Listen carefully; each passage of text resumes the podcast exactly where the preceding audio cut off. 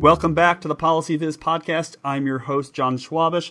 Thanks for tuning into this week's episode, because this week I'm very excited to be chatting with Neil Halloran, who is a documentary filmmaker, a DataViz artist, a DataViz extraordinaire, has done a number of fantastic pieces, which I'm sure you've seen. The Fallen from a couple years ago, and his new piece, The Shadow Peace, which is going to be a multi-part data documentary. Really interesting, and I'm excited to talk to him about all the pieces that go into creating these films. So, Neil, welcome to the show. Thanks for having me. How are things going? Things are going well. You know, I just launched that Shadow Peace one after 2 years. I'm just kind of in a daze, right. But I'm getting my stuff together and thinking about what's next. So I bet. And this is going to be a multi-part film series, right? That's right. And I don't even know how many parts it's going to be, but it will be multi-part. There's a lot that I worked on earlier that I figured I'd want to kind of push out into later episodes. So I know what the next part is, but it gets foggier as it goes on, exactly right. What's going to come next. Well, the piece is really cool, and The Fallen also is really cool, and I want to talk about those in some detail. But maybe we can start by having you talk a little bit about your background and why these documentary films are the way in which you like to talk about data and visualize data. All right. So I guess as for background, since college, I've been doing kind of a night job, day job thing where the day job has been a web business that my brother and I run together. And then I've been trying to create documentaries for years. And really the first one that I ever finished was The Fallen of World War II. I spent years working on one about airstrikes that got into kind of the ethics of drones and airstrikes that I just couldn't finish. It was going to be a full-featured one. But with The Fallen, I kind of got pulled into World War II, having gotten into the bombing of World War II, and I wanted to try to tell the story of this war that has been covered in so many different ways, but with a numbers first, data first way. But I definitely am interested in using data, but to tell very emotional and kind of cinematic stories, and with using full musical score and all that to kind of really give as much drama as possible to in this case numbers that really warrant the drama, especially when you're talking about huge quantities of human loss. So. Well, that's why I got into doing that piece, and then I just want to just keep going with it, and also try to tell optimistic stories about some of the progress that's being made, and that's partly where the Shadow piece kind of gets more into that as it goes, to try to figure out what factors are determining, or maybe seem to determine, or the numbers hint that they determine more peaceful outcomes, so we can perhaps learn from that and try not to repeat mistakes and kind of keep moving in this direction, that, or at least the parts of the direction that are working. Right. When you think about creating a film like this, how do you think about reaching an audience through the film versus reaching an audience through a static graph? Not quite, but like a series of interactive graphics or a data tool or something that you might see on The Guardian or The Post or The New York Times. I mean, how do you think about communicating that information to an audience, and how does it differ in the format that you're using? Well, so I definitely strive to create emotional experiences, right? And so, and emotional experiences where the source of your emotion is something that's quantitative, a statistic, versus the story of an individual. And that's kind of a trick, right? Because generally speaking, the best way of invoking emotion is to use empathy, try to see the world through someone else's eyes and kind of feel what that person would feel. And so creating emotion for a mass of people or a huge quantity of victims is something I think is really important to me to try to figure out how to do. I think it's an important thing for us as data-driven storytellers to figure out how to do. I think without using emotion, I think it's very hard to compete with either the news or other forms of media that kind of takes advantage of emotional stories and kind of oftentimes lets these kind of, be it the red meat kind of stories or very politically charged stories, people who are using to kind of really use emotion and fear, let them steal all the airwaves and the internet traffic. So I think that, it's so important to be able to harness emotion for telling stories with underlying truth, and connect emotion to true numbers and kind of scientific thinking. I think it's just an important thing for us to figure out how to do well. Yeah, it's really interesting. You talk about empathy and emotion, because a lot of times when people think about those sorts of emotions and connecting it with data, it's we're going to have a visualization, we're going to have a graphic or a series of graphics, but we're also going to talk to people and we're going to get their individual stories. And so you get that individual component to it. And I think you sort of have some different strategies. I think one of the strategies that you use in both pieces is this vertical sort of scroll, I guess, if you will, or a pan, where you sort of see this long trail of bars and the new one of cubes. So can you talk a little bit about the strategies that you use to try to get that emotion and try to make those big numbers something that really shocks the viewer and gets them to care even more? Yeah, sure. So I think that, as you say, using kind of individual stories for the source of emotion is an extremely important thing for us to continue to do. And I don't want to belittle the importance of telling those kind of stories. I just think that I would encourage folks who want to work with data to not necessarily feel like that's the road you have to go down to find the emotion, right? So there are just so many different kinds of emotions that we feel. If you just think about all the different kinds of music that you listen to, and all the different kinds of emotions that you feel. And it doesn't necessarily always have to be individual empathy. And so I think that when it comes to human loss, if you think about, certain really powerful war photographs, sometimes you can look at a tragic image, and part of it is feeling empathy for that character, but sometimes you also just at the spectacle of loss and at seeing loss, it can hit you, right? Mm-hmm. And so I think that thinking about emotion as lots of different kinds of emotion to work with, rather than always going towards the individual story, I think is an important thing to try to do. And so in the case of panning the camera across a huge amount of growing bars, in that way you're trying to make these big numbers feel bigger, and you're trying to. You can never possibly connect with 1,000 lives at an individual, truly empathetic way, but you can feel the loss through other types of emotions that can, be powerful, even if they're not, seeing the world through somebody's eyes. Yeah. Yeah, it's really interesting the way you frame it, and you're also adding in this drama to your documentaries, and the emotion comes through from the narration and from the music that sits behind it. I just think it's really interesting the way you try to pull that emotional aspect in by using bar charts and using, unit charts essentially. Most of the charts, the data visualizations themselves are fairly simple. Do you have a conscious thought process you go through of like, I can make this really complicated. I could show all these connections. Like I think the nuclear one is a good example where you could show all these connections between countries and between warheads and all this, but at its root, it ends up being a fairly simple set of visualizations, but you get the emotion through the film itself and through the music and through the narration on top of it. Yeah, I am generally drawn towards more simple charts in some ways because thinking about trying to appeal to wide audiences who aren't as well versed in looking at charts and seeing.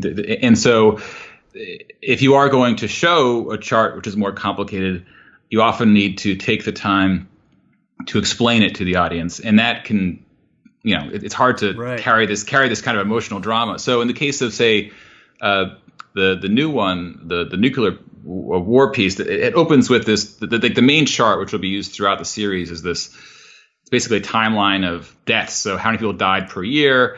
And then there's also the population pyramid of people who are alive. And in that case, that required some explanation, right? Because I think this looking at it, kind of understanding that this is deaths per year going down. Even in that case, I think it's worth spending the time. Like if a chart that's static has a little key, to explain it to the audience. And, the hope is how do you make explaining it in itself interesting, right? Mm-hmm. So in The Fallen of World War II, each unit represented 1,000 people. Okay, I want to explain that, but how can the key itself be dramatic and interesting. So using a sphere of these figures, all different types of people, you know, different silhouettes of old and young and men and women, to kind of in a sphere to say, okay, here's I'm explaining the model of this chart. I'm basically doing the key now of a static chart, but maybe that too can also have some cinematic drama. So, so generally speaking, the more complicated the chart, the more you're asking from the audience in terms of how much they have to kind of orient themselves around what it is you're showing. And so that just kind of leads me to try to show things that are more simple. And unit charts are nice too, because, you know, in addition to kind of, you can create other kind of charts with them, right? So you can create a unit chart and a bar chart together. And then you can do this cool thing where you rearrange them, right? And so I'm a big, you know, it's a big thing that happens in a lot of these films is there's a lot of rearranging of units. Right. And that's, I'm pulled towards that because it looks cool to see something rearranged. And so you have this kind of, you know, hopefully real interesting to look at eye candy, if you will. But it also, seeing a chart rearranged to another, it does also visually show you the relationship between the two, right? And so rearranging is something that kind of kills two birds with one stone, where it's cool to look at, but it also does, it's not empty eye candy. It is communicating a relationship between two charts. You know, the other thing that's interesting is the way you do those comparisons. And I like the way they animate or morph or transition, I guess the best word, from one graph type to another graph type. But what I noticed that what you don't do is try to make comparisons to other things, like take X thousand units and say, this is, you know, it's like putting this many dollars in a box or something like that, right? Like a good example is what we've seen from a lot of news coverage after Hurricane Harvey is like, this is how much water we're talking about came down from the hurricane. You know, it would, you know, it's a cube this big or it's a sphere this big. And I noticed that in your films, you don't have those types of comparisons. So does the documentary give you freedom in some ways to do these transitions between graph types that doesn't force you to try to make these other comparisons? These, I wouldn't call them necessarily goofy, but they're sort of different comparisons. They're like taking this metric and putting it in some other form. And sometimes I think people try to do that. So it's something we're familiar with, like the stack of dollar bills from here to the moon and back, which, you know, I don't know what that means really, but I just noticed that you're not doing that in your films, and I wonder if you've made a conscious decision not to try to make those comparisons and instead do what I see more of, which is sort of the morphing and the panning and the zooming. I guess I'm not against doing some of those comparisons. It's funny that in the case of the Houston example, I tweeted that cube of water, and then afterwards I deleted it because I realized that it kind of is a little misleading, because it actually is showing the amount of water over not just the Houston area, but all of Southeast Texas. But by showing it as above the Houston area, it almost miscommunicates what that water would look like, you know, distributed over all of Southeast Texas. Right. And so a lot of times that kind of happens when, you know, I think the underlying problem is you have something you want to show and you want to dramatize, you know, what that weighs, you know, what could give some kind of a meaning to these figures. And so a lot of times I'm totally game for anything you can think of to give more meaning to numbers. It's just that oftentimes, you know, there's a cost sometimes to doing these various tricks, because it, you know, either you have a problem where you're replacing one thing that's kind of meaningless with another thing that you can't is also kind of meaningless. But yeah, so that's oftentimes the game. I think when you're talking about human life, first accepting that you'll never be able to really represent what a single life is, let alone 1,000 or 1,000,000. So I think that you're kind of playing these games where at one end you are trying to kind of show relative scale, but at the same time you kind of have to surrender to the fact that you're never really going to have that connection. That's not something you can really strive to do. Yeah. But it is kind of a game, and it's not. There isn't necessarily an underlying truth behind making some of these comparisons, because it's already so far from a connection to the real truth of human life. But a lot of times, you know, I admit I do something to create an emotional impact because that will resonate with folks. People are drawn to emotional stories and more likely to share them, and you're more likely to remember emotional stories. So a lot of times I am doing something to create an emotional impact, not suggesting that there's always a connection between, you know, how you feel and the underlying truth. So, you know, so in the case of these various comparisons, I'm not against doing things that create more feeling of impact, even if there is sometimes problems between the actual reality and how they feel. Yeah, no, that's a great point, because I think a lot of those comparisons are billions of dollars or inches of rainfall, and you can sort of play around and it doesn't have the same impact when you're talking about lives lost, which I think is the topic that you're focused on. So that makes sense to me. So I want to ask about the process that you go through when you make these films, both in the terms of the tools that you use to create the film, but also as you go through, are you running things by? Do you have other people that you bounce ideas off of? Because I could imagine when you're dealing with these serious issues of human life and nuclear disaster, that you can run a risk of offending someone or putting something in that, you know, may not ring true or may sort of, you know, make things seem a little more trivial than they really are. So can you talk a little bit about that process of both creation and the tools that you use, but also how you go through the entire creation process and using other people's sounding boards? Yeah. So I mean, I think that point about not offending folks is something that I am like in constant fear of, to be honest. And, yeah. And so especially, I mean, I think when you're taking something which is as sensitive as human life, and then you're adding, you know, a musical score to it. And then even you're adding, you know, cool looking computer graphics. I'm often feeling like what I'm doing in its very essence is distasteful. Right. And so, and I struggle with that a lot. And so especially when I'm working with Andy, my composer who does the music and the sound, you know, the poor guy, he's always like sending me a sound and I'm like, oh God, shoot, someone will hear that. This doesn't sound right. And it's going to seem like you're not being respectful enough. Like it's too graphic or it's too this and that. It's so subjective. So sometimes something I think will just sound like it's not being sensitive enough. But then if you have something ahead of that, suddenly it doesn't sound as bad afterwards. And so it's very difficult when you're dealing with questions of taste and emotion and all these really sensitive issues to come up with any kind of set of rules or to know how to navigate this. And so it's something I'm just always worried about. And so it's a matter of when you come upon something fresh. So a lot of times you're in the moment and you don't realize how bad something is until you give it 2 nights sleep and then you see it again. You're like, oh God, what was I thinking? Right. Or as you're saying, like showing it to other people and trying to get some feedback. I'm always begging folks for feedback.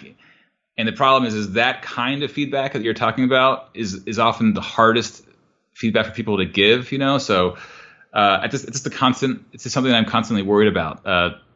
And I don't have a good answer for how do you avoid doing things that are not quite tasteful, because it's so important yet so hard to define in any kind of, you know, set of real rules. Mm.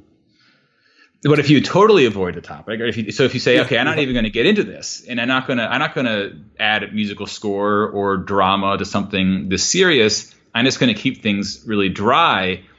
That also has problems too, because then you could say, you know, a chart of World War II deaths that's nice and clean and minimalistic, you could look at that and say, well, that's not conveying the weight of what this represents enough. Like, and so it is hard to kind of weigh those two things, like the very dry representation versus the more heavy and emotional one.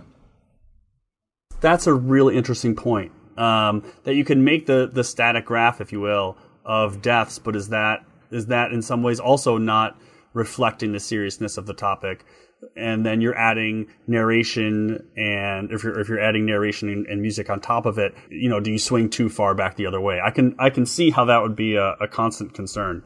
The other question I wanted to ask was why I called you up in the first place was our Twitter spat on 3D.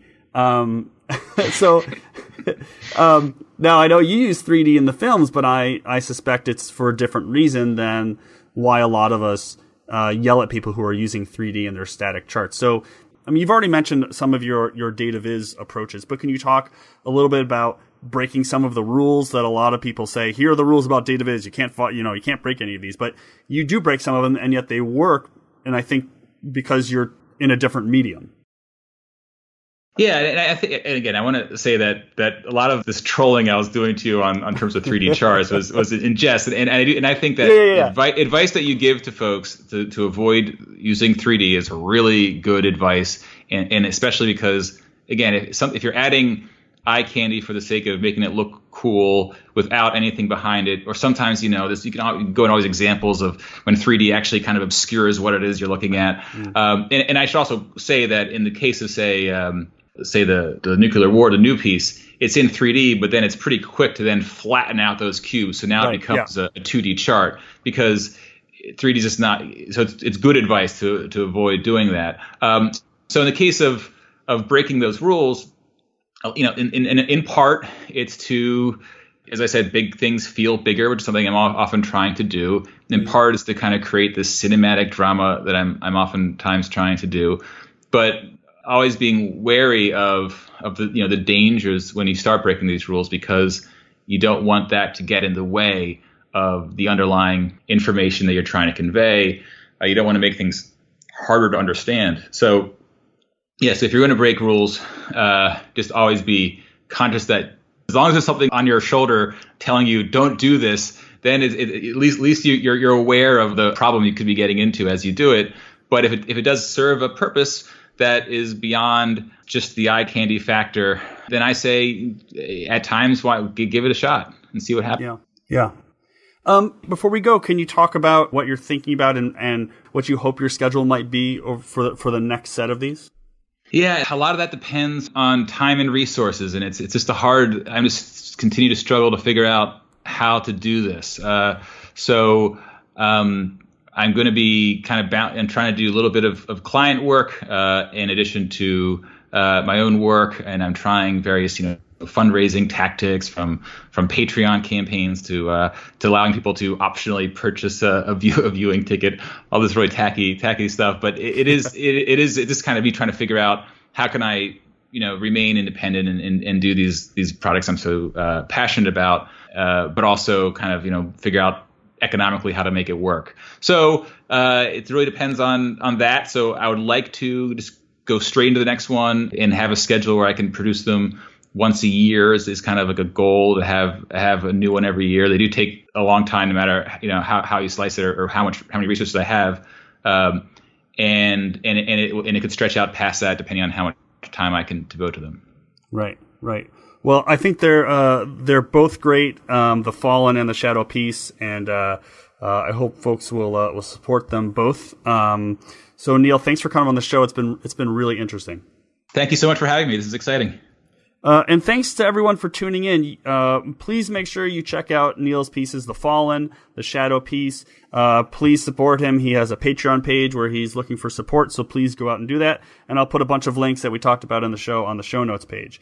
If you'd like to support the PolicyViz podcast, please rate the show and review the show on your favorite podcast provider. I now have t-shirts on sale on the PolicyViz website. So if you'd like to help support the show, to support all the great guests that I have and coming up, there's sound editing to take care of, there's web support, there's all sorts of things. So any support is appreciated. So I hope you enjoyed this week's episode. Please do watch the show. Please do reach out with questions or comments or suggestions. So until next time, this has been the PolicyViz podcast. Thanks so much for listening.